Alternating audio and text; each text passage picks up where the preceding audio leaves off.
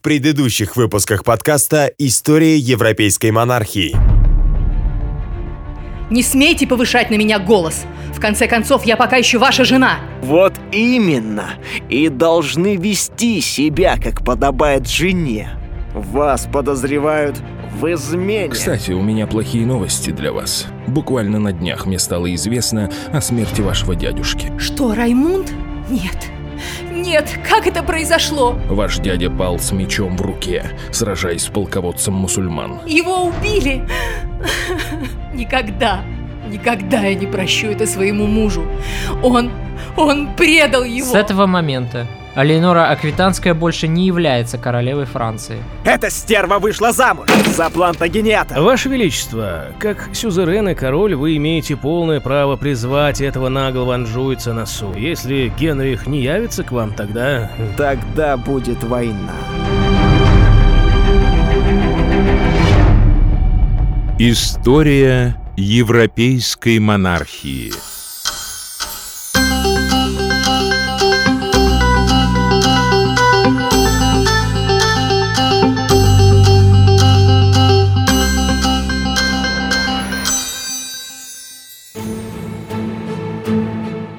Первого декабря 1135 года Генрих I, английский король из новой нормандской династии, испустил последний дух. Его единственный сын погиб 15 годами ранее в кораблекрушении у берегов Нормандии. Умирая, старый король завещал корону своей единственной дочери, Матильде. Предчувствуя недоброе, Генрих I заставил самых знатных баронов королевства присягнуть на верность дочери. Однако после смерти Генриха нормандские бароны с легкостью отказались от присяги на верность Матильде, единодушно избрав новым королем графа де Блуа и дальнего родственника Матильды, который тоже приходился потомком Вильгельму Завоевателю. 22 декабря в Лондоне в скромной обстановке в присутствии всего лишь нескольких баронов и епископов Стефан Блуаский стал новым королем Англии. Матильду такой поворот событий, конечно же, не устроил – Разъяренная наследница английского престола, лишенная короны, которую она по праву считала своей, поклялась вернуть себе королевство любой ценой. Так и начинается эта череда затяжного кровавого конфликта из-за английского наследства Вильгельма Завоевателя. Долгое противостояние Матильды и Стефана Блуаского, длившееся почти 18 лет с переменным успехом в пользу то одной, то другой фракции – Однако конфликт вылился не только в лязг мечей. Борьба шла и в юридической плоскости. Свои притязания на престол Стефан Блуаский выстраивал не только на родословной, но и на опровержении прав самой Матильды. Он апеллировал прежде всего к прошлому ее матери, супруги Генриха I, которую тоже звали Матильдой. Предыдущая Матильда, по прозвищу Шотландская, была саксонской принцессой – в юности ее отдали в монастырь, чтобы оградить от возможного насилия со стороны нормандских захватчиков, высадившихся в Англии. Для большей надежности настоятельница монастыря приняла от Матильды Шотландской монашеский обет.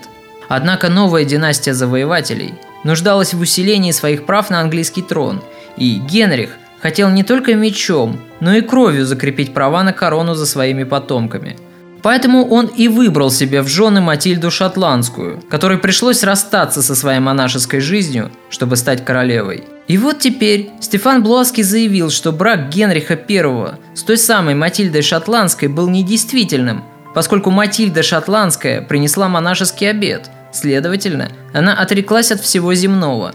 А значит и наследники Генриха I и Матильды Шотландской – это незаконнорожденные дети – Поэтому и Матильда Английская, дочь той самой Матильды Шотландской, являясь бастардом, не имеет никаких прав на престол. Конечно, сама Матильда Английская так не считала. Более того, у нее были свои юридические контраргументы, которые заключались в том, что Стефан нарушил свою клятву, узурпировав английский трон.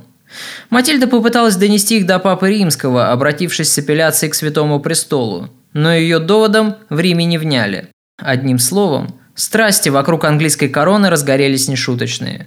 Военные столкновения и гражданские войны сменялись временными передышками, после которых кровавый хаос возобновлялся с новой силой. Но все это лишь предыстория к нашему новому рассказу, который будет посвящен Генриху Плантагенету, первому английскому королю из знаменитой Анжуйской династии. Однако станет он королем только в 1153 году, то есть через 18 лет после начала этой кровавой гражданской войны. Наш герой, пока еще совсем маленький мальчик, приходится сыном деятельной Матильды Английской. Пока его мать сражается за английскую корону, маленький Генрих подрастает вдали от этой загадочной страны, простирающейся по другую сторону Ла-Манша. Что такое Англия и зачем его матери эта чужая северная страна, Генрих поймет значительно позже.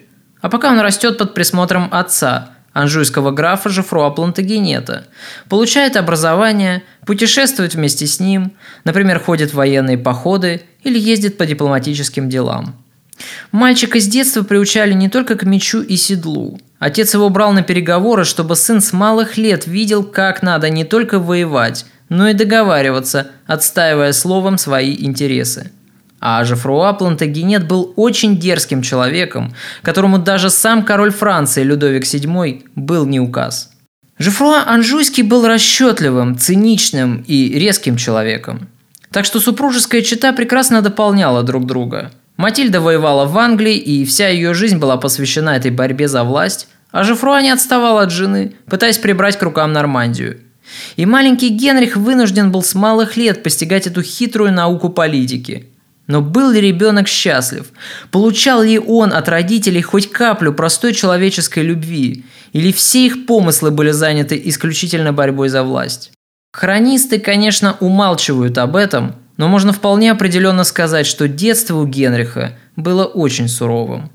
Однако, надо отдать должное анжуйскому графу. Жефруа постарался дать своему сыну самое лучшее образование, какое только было возможно получить в то время. Генрих в совершенстве овладел несколькими языками – латынью, провансальским и французским. С ним занимались лучшие философы того времени. Однако маленький Генрих отнюдь не был книжным червем – он унаследовал красоту отца и его воинственный пыл. Он оказался модником, любившим эпатаж и обожавшим повышенное внимание к своей персоне. Он наслаждался, красуясь на публике. Одно из прозвищ, которым его наградили современники – «короткий плащ». Генрих любил одеваться подчеркнуто стильно, а в годы его юности укороченные плащи были в большой моде – Благодаря частым тренировкам и рыцарским турнирам, в которых Генрих принимал самое активное участие, будущий король с самых малых лет обладал атлетическим телосложением.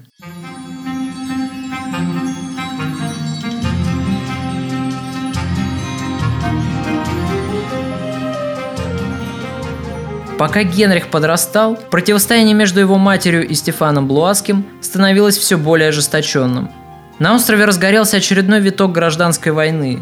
Матильда высадилась на английский берег в сопровождении армии интервентов. Поочередные сражения между двумя партиями проходили с переменным успехом, но в решающей битве Матильда одержала победу. Армия Стефана была разгромлена, а сам король захвачен в плен. После этого Матильда тут же провозгласила себя королевой всех англичан – а вскоре добавила к этому еще и титул правительницы Нормандии, поскольку ее муж к этому времени вел довольно успешную кампанию на континенте. Однако власть Матильды в Англии оказалась непродолжительной. У нее был непростой характер. Она была высокомерной и властной женщиной, не терпевшей даже самого малейшего возражения. А еще, по свидетельствам хронистов, она с презрением относилась к тем, кто стоял ниже ее по социальной лестнице – Одним словом, она была редкостной стервой. Но истинная причина ее скорого свержения кроется, на мой взгляд, вовсе не в ее тяжелом характере. История знает множество примеров правителей с крутым нравом. Английский историк и небезызвестный политик Уинстон Черчилль полагает, что главной причиной неудачи, постигшей Матильду в борьбе за английскую корону, является ее женская природа. Дескать, английская аристократия не воспринимала женщину в качестве правителя – но, на мой взгляд, главная причина всех неудач Матильды была именно в том, что она не была гибким политиком и не хотела уступать там, где следовало идти на компромисс. И последствия, конечно же, не заставили себя долго ждать. Вскоре Лондон поднимает мятеж против новоявленной королевы, и Матильда вынуждена бежать из города. Стефан Блуаский получает свободу и возвращает себе утраченную корону. А затем, после очередной серии столкновений между враждующими партиями, на время устанавливается шаткое перемирие. Итог этой длительной гражданской войны был для Англии плачевным. Государство разваливалось на части. Бароны на местах настолько упрочили свое влияние, что заперлись в неприступных замках, которые им позволил отстроить сговорчивый король, надеясь на их поддержку. И теперь эти самые бароны не спешили подчиняться ослабевшей королевской власти. Хроники того времени сообщают нам, что цены на продовольствие стали непомерно высокими – Мясо, хлеб, сыр, масло, все жизненно важные продукты подорожали в цене. И все потому, что некому было работать на земле. Страна погрузилась в разруху, голод и хаос. Отрывок из англосаксонской хроники. Каждый могущественный человек строил себе замок и держал его против короля. А когда замок был построен, его наполняли дьяволами и людьми зла. Они захватывали тех, у кого, по их мнению, была какая-то собственность, и бросали их в тюрьму, требуя за них золото и серебро, и предавали их неописуемым пыткам. Многие тысячи погибли от голода. Я не могу рассказать о всех ужасах и муках, которые они обрушили на несчастных жителей этой земли. И длилось это 19 зим, пока Стефан был королем. И становилось все хуже.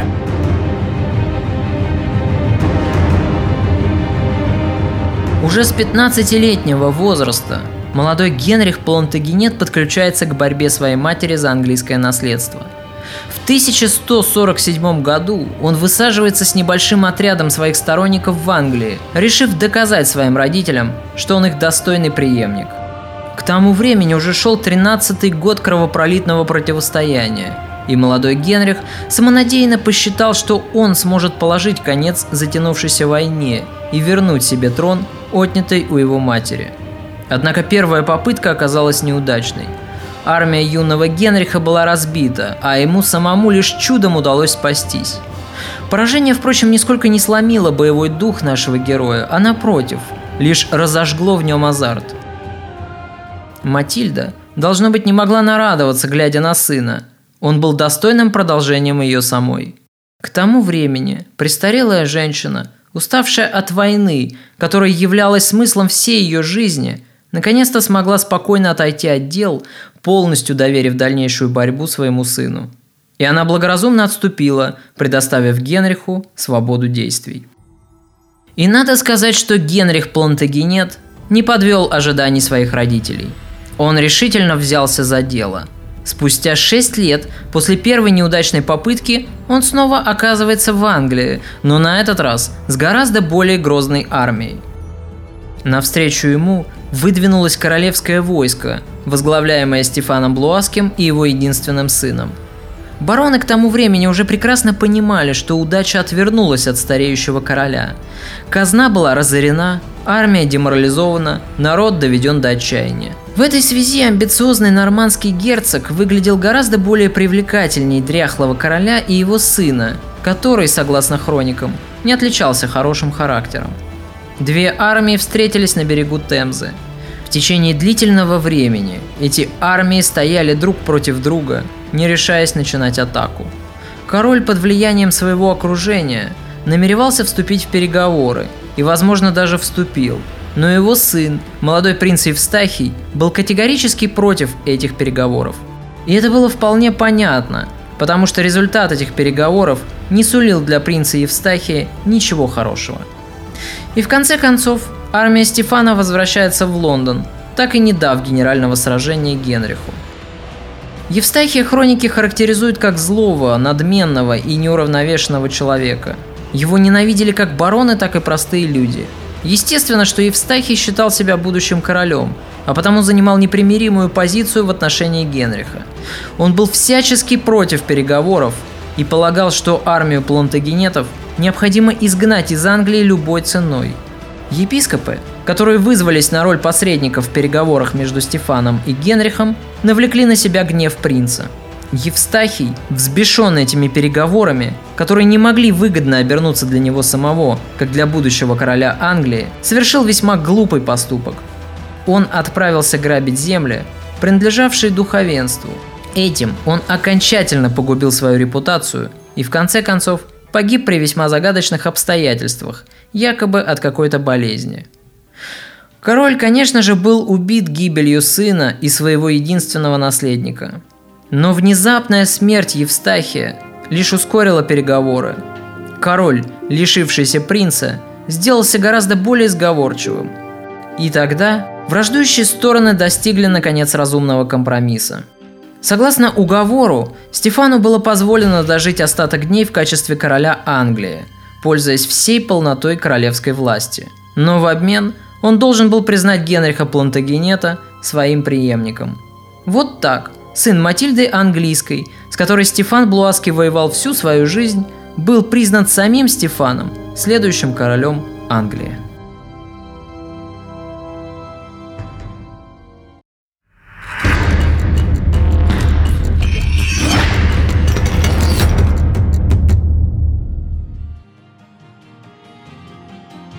Как считают многие историки, хотя этому нет никаких документальных подтверждений, первая встреча Алейноры и молодого Генриха могла состояться в 1151 году, когда Алейнора Аквитанская еще была женой Людовика VII и являлась королевой Франции.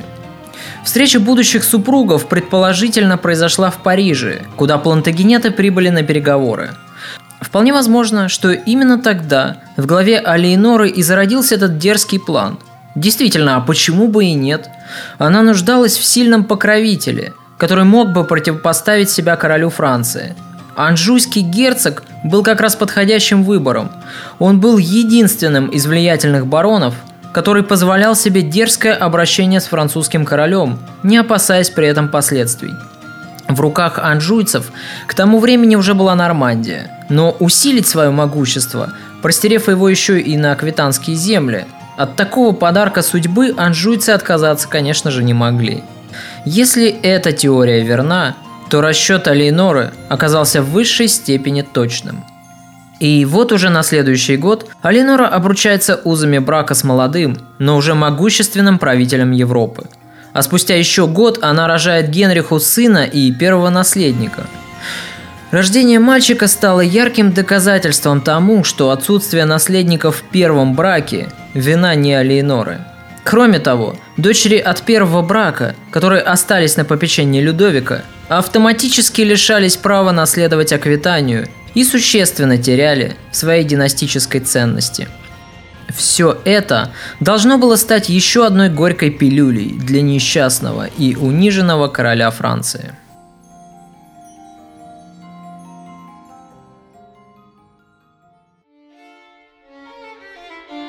Знатные супруги столкнулись с перспективой войны на всех направлениях. Объединение Нормандии и Анжу, притязания на Авернь и Тулузу потрясли весь феодальный христианский мир. Повсюду люди лишь качали головой, слыша о таком могуществе, когда столь много народов и государств, разделенных давними распрями или противоречивыми интересами, вдруг слились благодаря любовной интриге. Уинстон Черчилль. Рождение Британии. И последствия не заставили себя долго ждать. Людовик принялся сколачивать против Генриха коалицию противников. Кроме того, король Франции пообещал покровительство младшему брату Генриха, который не получил ничего от жирного пирога власти, полностью доставшегося его старшему брату. И это несмотря на то, что по завещанию отца Джоффри должен был унаследовать Анжу – Однако жадность Генриха, когда дело касалось власти, не знала границ. Он был истинным анжуйцем до мозга костей. Впоследствии властолюбие Генриха обернется для него болезненной ссорой с детьми, но это произойдет гораздо позже. А пока была лишь ссора с младшим братом, которой и воспользовался французский король.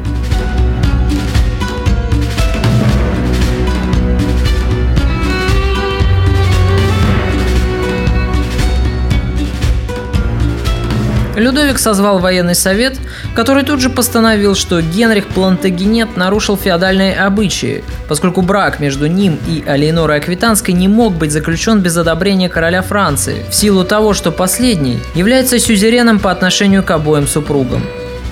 Так был выбран формальный повод для начала боевых действий. Следующим шагом французской коалиции против Генриха становится захват Нормандии и Анжу – Однако дальнейшее развитие событий показало полную неорганизованность союзников. Генрих быстро сориентировался, собрал верных баронов и за два месяца вернул себе контроль над Нормандией. Анжу удалось отвоевать еще быстрее, и младшему брату не оставалось ничего, как закусив губы сдаться на милость брата старшего. Затем последовала триумфальная высадка в Англии, о которой я уже рассказывал, и признание Генриха наследником английской короны – конечном итоге в 1154 году в руках одного человека были сосредоточены земли от Южной Франции до Нормандии и далее на север, территория Англии. Его владения называли Анжуйской империей или империей плантагенетов. Это было не просто возвышение по феодальной лестнице, это был головокружительный взлет.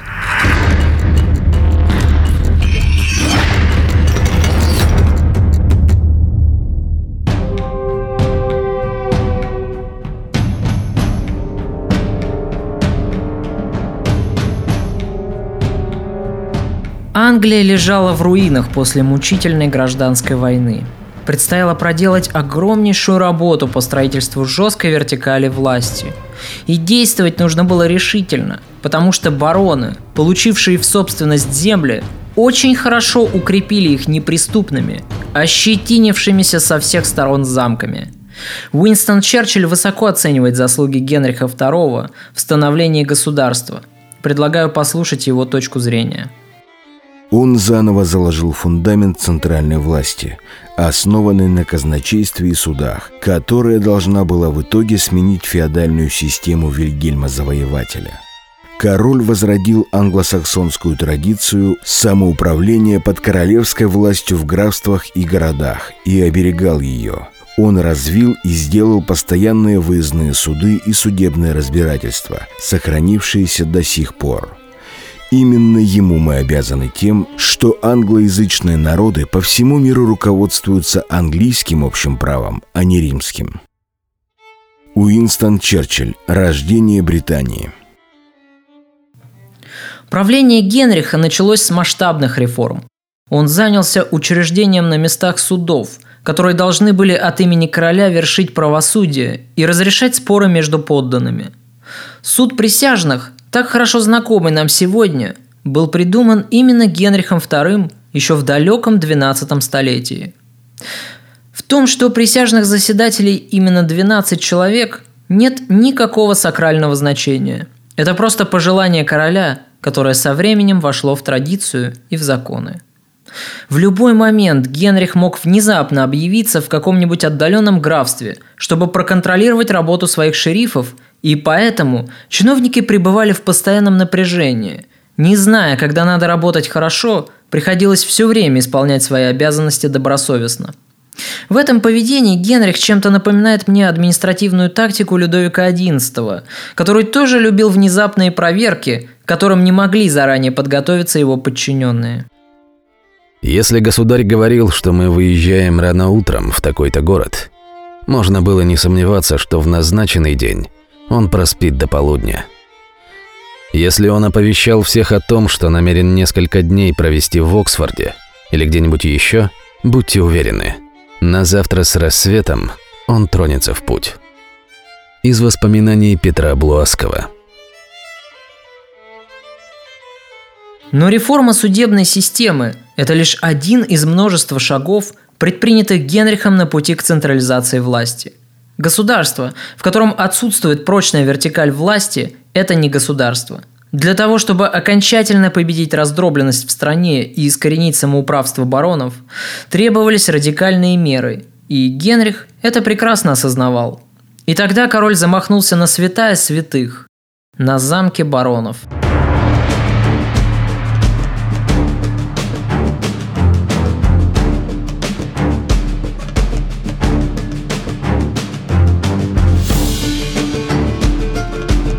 именно средневековые замки, эти феодальные гнезда баронов, ощетинившиеся высокими башнями, обеспечивали своим владельцам прочные позиции в регионе, который они контролировали.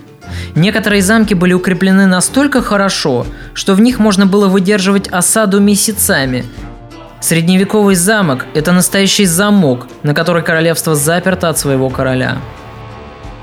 Большинство замков, возведенных баронами в период правления Стефана Блуаского, были объявлены вне закона. Они подлежали немедленному сносу. Многочисленные графы, возведенные в это звание во времена прошлого короля, лишились своих титулов. Действия короля оказались настолько быстрыми, и они были столь решительными и точными, что бароны просто не сумели объединиться, чтобы дать отпор. Кроме того, население, уставшее от бесконечной гражданской войны, видело в новом короле своего защитника и не поддержало бы знать в случае восстания. Король прекрасно понимал, что в своем правлении он может опираться только на горожан, на этот предприимчивый класс, только-только начавший зарождаться буржуазии. Буржуазия в сегодняшнем нашем понимании – это бизнес, это деловые люди, которые зарабатывают деньги своим капиталом, в отличие от феодальной знати, которая получает их по праву своего рождения. Сделав ставку на эту молодую прослойку общества, король мог рассчитывать на экономическое развитие страны и, как следствие, на укрепление и своего могущества. И Генрих издает ряд законов, предоставляющих гражданам отдельных городов привилегии, ликвидируя их зависимость от каких бы то ни было феодалов. Эти хартии и заложили фундамент английских свобод – Именно они и стали началом того, что сегодня мы привыкли называть всего лишь одним словом «конституция». Всеми этими действиями король нанес мощный удар по феодальной системе, сложившейся во времена его предшественника, и заложил фундамент для прочной королевской власти в будущем. Именно похожим путем спустя 300 лет пойдет другой король, Людовик XI. В истории Англии Генрих, безусловно, личность очень яркая и выдающаяся. Это неординарный человек, любивший власть, но и умевший ею распоряжаться. Он был довольно деятельным, подвижным человеком, подверженным резкой смене настроений. Интересную характеристику этой личности можно встретить на страницах книги все того же Уинстона Черчилля.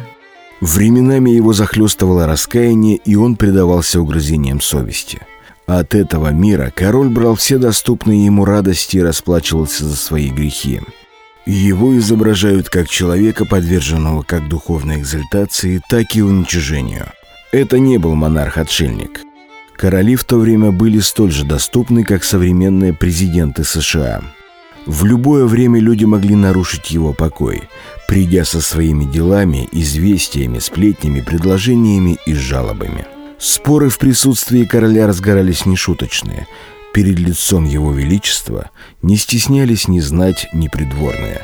А бесценный советник короля Шут жестко и категорично высказывался по любому поводу. Уинстон Черчилль. Рождение Британии. Решительный, волевой, сильный духом мужчина, крепкого атлетического телосложения – Генрих был властолюбивым человеком. Отстранив от правления сперва своего младшего брата, он затем полностью ограничил в правах и изолировал от внешнего мира и свою царственную супругу. Впоследствии власть станет для него настолько сильным наркотиком, что король будет не в состоянии отказаться от нее даже в пользу старшего сына, из-за чего между ним и его сыновьями вспыхнет жестокое противостояние. Не сохранилось ни одного прижизненного портрета этого человека – к сожалению, в ту далекую эпоху XII века можно было рассчитывать только на церковные витражи и на фрески, а они не способны передать детальные черты лица. Все, что находит нам поисковая система Google сегодня, это лишь представление о человеке более поздних художников, которые никогда не видели персонажа своих картин в лицо. Поэтому все, что нам остается, это собирать по крупицам характеристики, которые дошли до нас от современников – Однако такую работу однажды уже проделал один небезызвестный нам человек. Вот портрет этого одаренного человека, долгое время вызывавшего зависть современников. Плотный, коренастый, с бычьей шеей, сильными и грубыми руками и пальцами, изогнутые от бесконечной езды верхом ноги, большая круглая голова с короткими рыжими волосами, веснущатое лицо, низкий натреснутый голос. Дни его были заняты государственными делами и беспрерывными разъездами и путешествиями.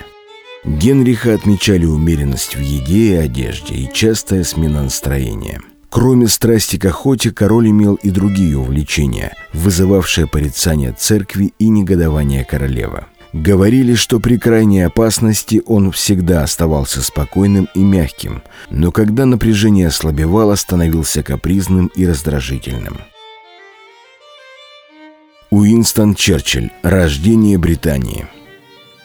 Безусловно, Генрих представлял собой разительный контраст по сравнению с вечно угрюмым, меланхоличным и набожным Людовиком. В первые годы брака Алейнора, должно быть, испытывала настоящее счастье, и все свидетельства указывают на это. Впрочем, сама Алейнора, как мы успели убедиться, тоже была довольно властной женщиной. И вот тут возникает вполне резонный вопрос. А смогут ли ужиться эти два человека, так любившие власть и управление людьми? Как показывает история, да, это оказалось возможным. Более того, Генрих и Алейнора стали прекрасным дополнением друг для друга. Король взял на себя реформы и внешнюю политику, а Лейнора же сосредоточилась на разрешении споров между монастырями и дворянством. Так до нас дошел весьма ценный документ. Это решение в споре между монастырем в Ридинге и неким дворянином, виконтом Джоном Фитц Ральфом.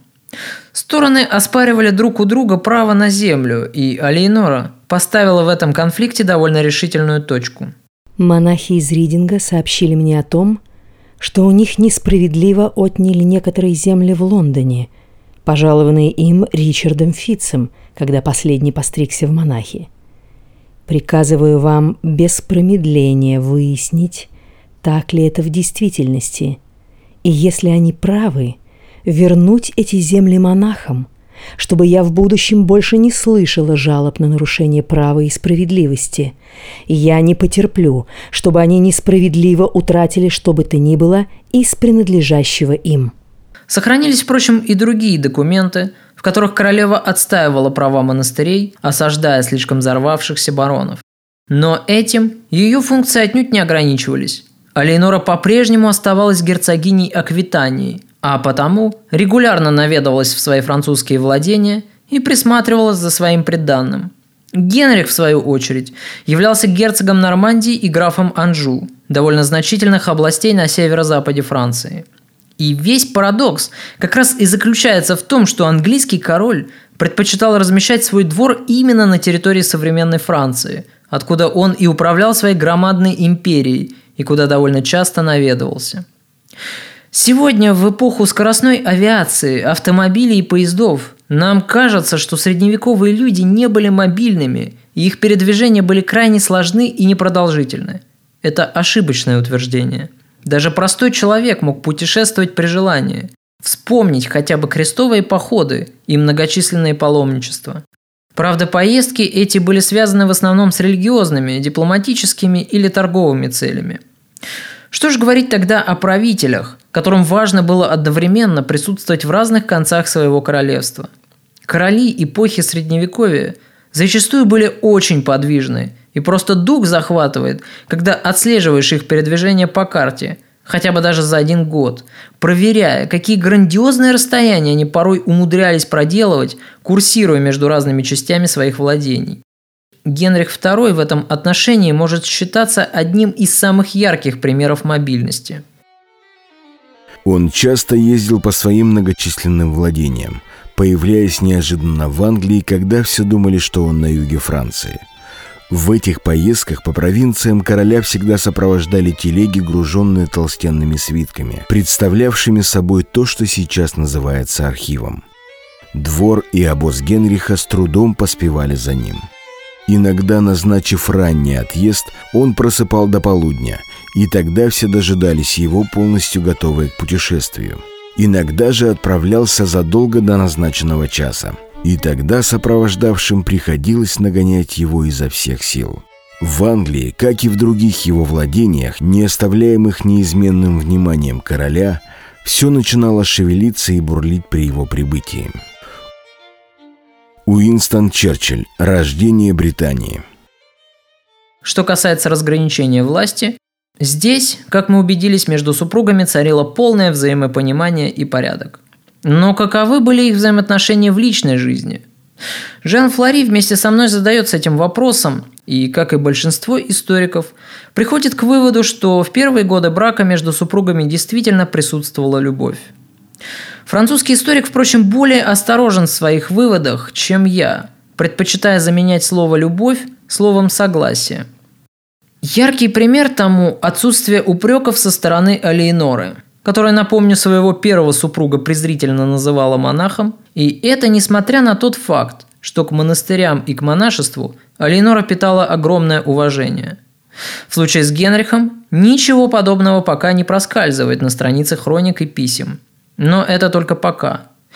Очень скоро мы убедимся в том, что даже таким отношениям не суждено сохраниться до того момента, пока смерть не разлучит их.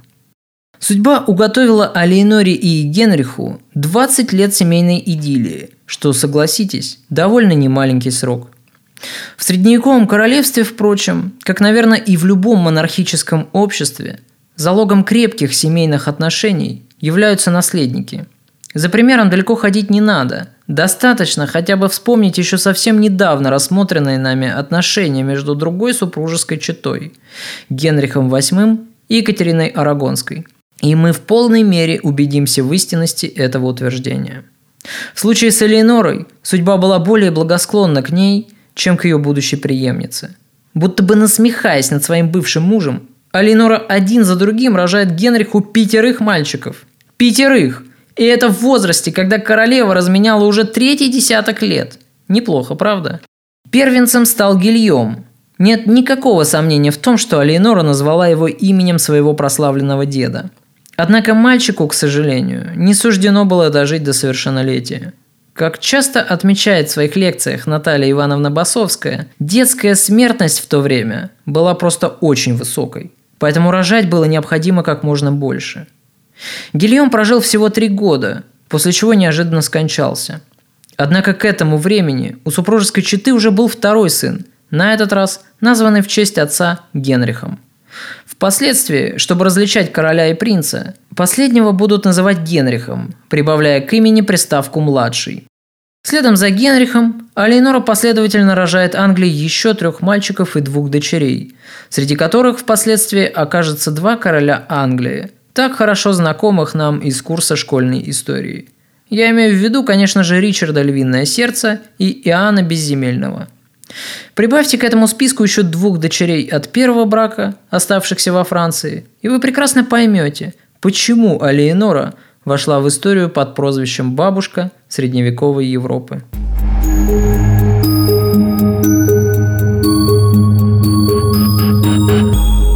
В свои 30 лет Алиенора по-прежнему сохраняла красоту лица и свежесть кожи – и хотя мы не знаем, как в действительности выглядела английская королева, мы можем судить об этом из поэзии, в которой остался ее женственный след –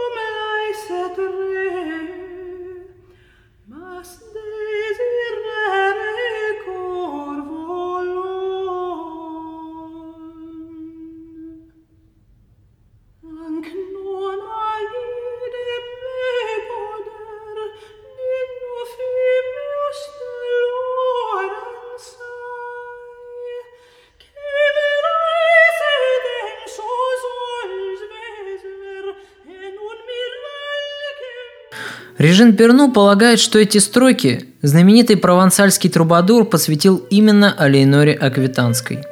Бернард де Винтадорн не называет в своих стихах имя Алейноры прямо, но в среде трубадуров было и не принято раскрывать даму своего сердца. Пока Алейнора была предметом восхищения поэтов, Генрих активно занимался укреплением обретенной власти на острове. В XII веке Уэльс, который сегодня принято считать неотъемлемой частью Англии, не спешил признавать над собой господство англичан. Население этой исторической области, расположенной на восточном полуострове, считало себя коренным народом Британии и не признавало над собой законов и власти наземных захватчиков. Такими захватчиками в глазах валийцев были саксонцы и викинги, покорившие остров три столетия тому назад – а теперь и норманы, высадившиеся здесь под предводительством Вильгельма Завоевателя. Генрих II, будучи герцогом Нормандии и новым королем Англии, естественно столкнулся с раздражением валийцев. Королю пришлось организовать военный поход, чтобы вынудить влиятельных валийских князей принести формальную присягу. Однако Амаш ничего не решил, поскольку среди местного населения и знати недовольство и раздражение англичанами продолжало сохраняться, и регион готов был вспыхнуть в любой момент, что и произошло два года спустя. Генриху пришлось браться за новый поход. Однако очередная кампания закончилась полным провалом, нанеся удар по репутации короля и заставив его отказаться от своих притязаний на Уэльс – Генриху так и не суждено будет в период своего правления присоединить непокорный Уэльс к английской короне. Вместо него это сделает другой английский король по имени Эдуард I, лишь целое столетие спустя. Однако на этом история с Уэльсом не заканчивается. Всем нам хорошо известна знаменитая легенда о короле Артуре. Этот легендарный король по преданию однажды должен восстать из могилы, в которой покоится его спящее тело, чтобы прийти на помощь коренному населению острова в самую трудную минуту. Наверное, почти в каждой стране есть такой легендарный герой. Так, например, у чехов это святой Вацлав, а валийцы считали таковым именно короля Артура.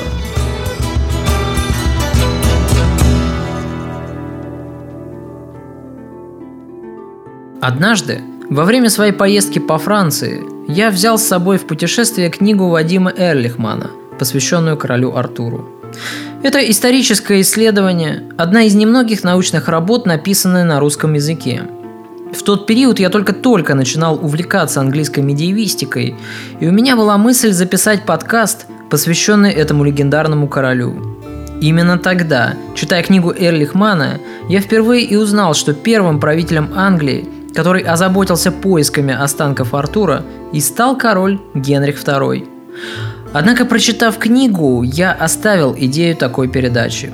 Мне стало совершенно очевидно, что подлинный Артур никогда не существовал в действительности, и образ этот, скорее всего, собирательный, дополненный фантазией рассказчиков, который жил своей собственной жизнью в литературе и фольклоре и постепенно эволюционировал с каждым новым поколением авторов – на этот счет есть разные теории, которые пытаются ответить на вопрос, кто же был подлинным прототипом этого полумифического персонажа. И на этой обильной почве возникает довольно много исторических спекуляций. Есть, например, версия, утверждающая, будто бы прообразом Артура был некий древнеримский легат Амвросий Аврелий. Когда римляне покидали свою британскую колонию, концентрируя военные силы в Галлии, в тот период, когда их империя уже вовсю начинала трещать по швам, этот полководец пожелал остаться в Британии, поскольку пользовался авторитетом среди местного населения. С остатком римского войска, преданным ему до конца, этот полководец сражался против саксов, защищая бритов. Якобы так и возникла знаменитая легенда о короле Артуре. Повторюсь лишь, что это одна из многочисленных теорий, которая на практике не вполне выдерживает проверку фактами, историческими документами и археологическими раскопками – Поэтому не следует безоговорочно принимать ее на веру. Теорий, пытающихся докопаться до подлинного короля Артура, очень много, и все они очень разнообразны. Каждый дотошный историк пытается выдвинуть свою версию событий. И поэтому теорий так много, как и мест на карте, где предположительно мог располагаться сказочный Авалон или находиться не менее знаменитый Камелот. Согласитесь, но приятно думать, что король Артур существовал в действительности. Пускай хотя бы его прототипом был и совсем другой человек. Однако, на мой взгляд, это маловероятно. Поэтому я предлагаю вернуться к более реалистичной фигуре, а именно к нашему Генриху II. Так случилось, что в 1184 году в Гластенберийском аббатстве вспыхнул пожар, который разрушил монастырь до основания. Вы, должно быть, спросите, а при чем здесь король Артур, пожар в монастыре и наш главный герой –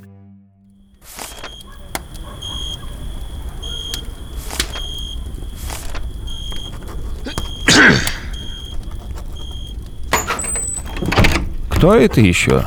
Я очень занят. Отче, я посланник одного очень высокопоставленного лица. Мне плевать, чей вы посланник. Мне сейчас не до отпущения грехов. Наш приход сгорел.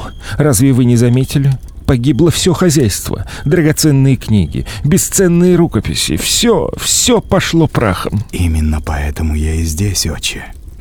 Мой влиятельный покровитель, человек, который направил меня к вам, хочет помочь вашему славному монастырю. Но взамен вы должны оказать ему некоторую услугу. Что? Вы издеваетесь надо мной? Что это? Это задаток. Золото. Если вы слушаете меня до конца и сделаете, как вас прошу, получите в три раза больше. Но это будет капля в море по сравнению с тем, сколько вы заработаете в дальнейшем. Вы сможете не только восстановить свою обитель, но и привлечь толпы паломников. Ваш монастырь станет знаменит на всю Европу и будет уступать лишь гробу Господнему, что в Иерусалиме. Хотя, конечно, древних рукописей вы уже не вернете. И что же я должен сделать? По легенде, именно на кладбище вашего монастыря был захоронен легендарный король Артур. Хм, первый раз слышу об этом. Это не важно. Ваши монахи должны начать раскопки на местном кладбище. Мой покровитель хочет, чтобы вы любой ценой нашли у себя останки короля Артура. Что за чушь? А если их нет? Если их нет, значит вы должны их сделать сами. И затем откопать. Вот, возьмите. Это показания одного из валийских бардов. Здесь содержится запись устной легенды о том, каким должно быть захоронение короля. Вы либо откопаете это захоронение на пепелищах своего монастыря, либо создадите его сами, согласно этому писанию. Моему покровителю важен результат. Останки короля Артура должны быть найдены именно у вас. Но кто ваш покровитель? И зачем ему все это? Аббат, вы задаете слишком много вопросов. Неважно, кто послал меня сюда. Могу лишь сказать, что это очень могущественный человек – и не важно, зачем ему это нужно. Важно лишь то, зачем это нужно вам. Посудите сами. Такая находка прославит ваш монастырь. К вам потянутся тысячи людей со всех концов земли. Деньги потекут к вам рекой. И все, что нужно сделать для этого, это лишь выкопать два подходящих трупа и переложить их в подходящий гроб. Восстанавливая монастырь, монахи вдруг объявляют, что обнаружили на его руинах захоронение короля Артура. Известие это, конечно же, произвело ошеломляющую сенсацию в обществе. На дне могилы якобы покоились скелеты мужчины и женщины. На черепе мужчины виднелись следы многочисленных ран, включая большую трещину, которая, очевидно, и послужила причиной смерти. В могиле находился свинцовый крест с надписью «Здесь похоронен прославленный король Артур и Гвиневера, его вторая жена, на острове Авалон». До наших дней не дошли эти останки. Но доказательства того, что они были найдены, неоспоримы, поскольку сохранились точные свидетельства людей, видевшие останки и не заинтересованные в том, чтобы лгать. Однако сами найденные скелеты исчезли еще в XVI веке, во времена правления Генриха VIII, когда агенты Томаса Кромвеля разоряли католические монастыри, конфисковывая все церковное имущество – Позволю себе не обсуждать подлинность найденных останков. Пускай каждый из вас, дорогие друзья, делает выводы для себя сам. Многие люди почему-то упускают малозначительный на первый взгляд, но очень важный нюанс.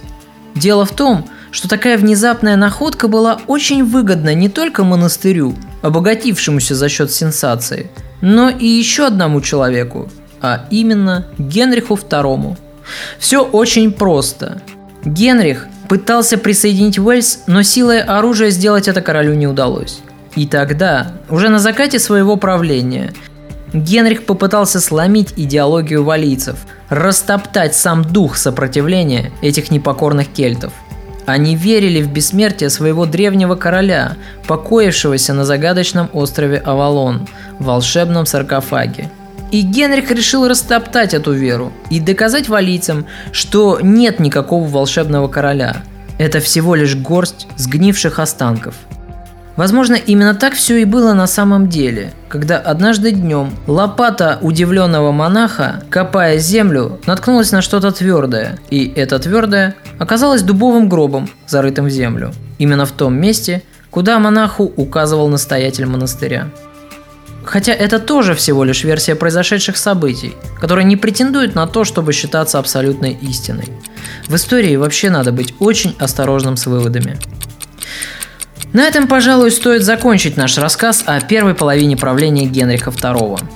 В следующей передаче я расскажу вам о знаменитом конфликте, который произошел между королем и его самым доверенным другом, и о том, чем закончилась семейная идиллия, царившая в жизни Генриха и Элеоноры Аквитанской. Следите за обновлениями.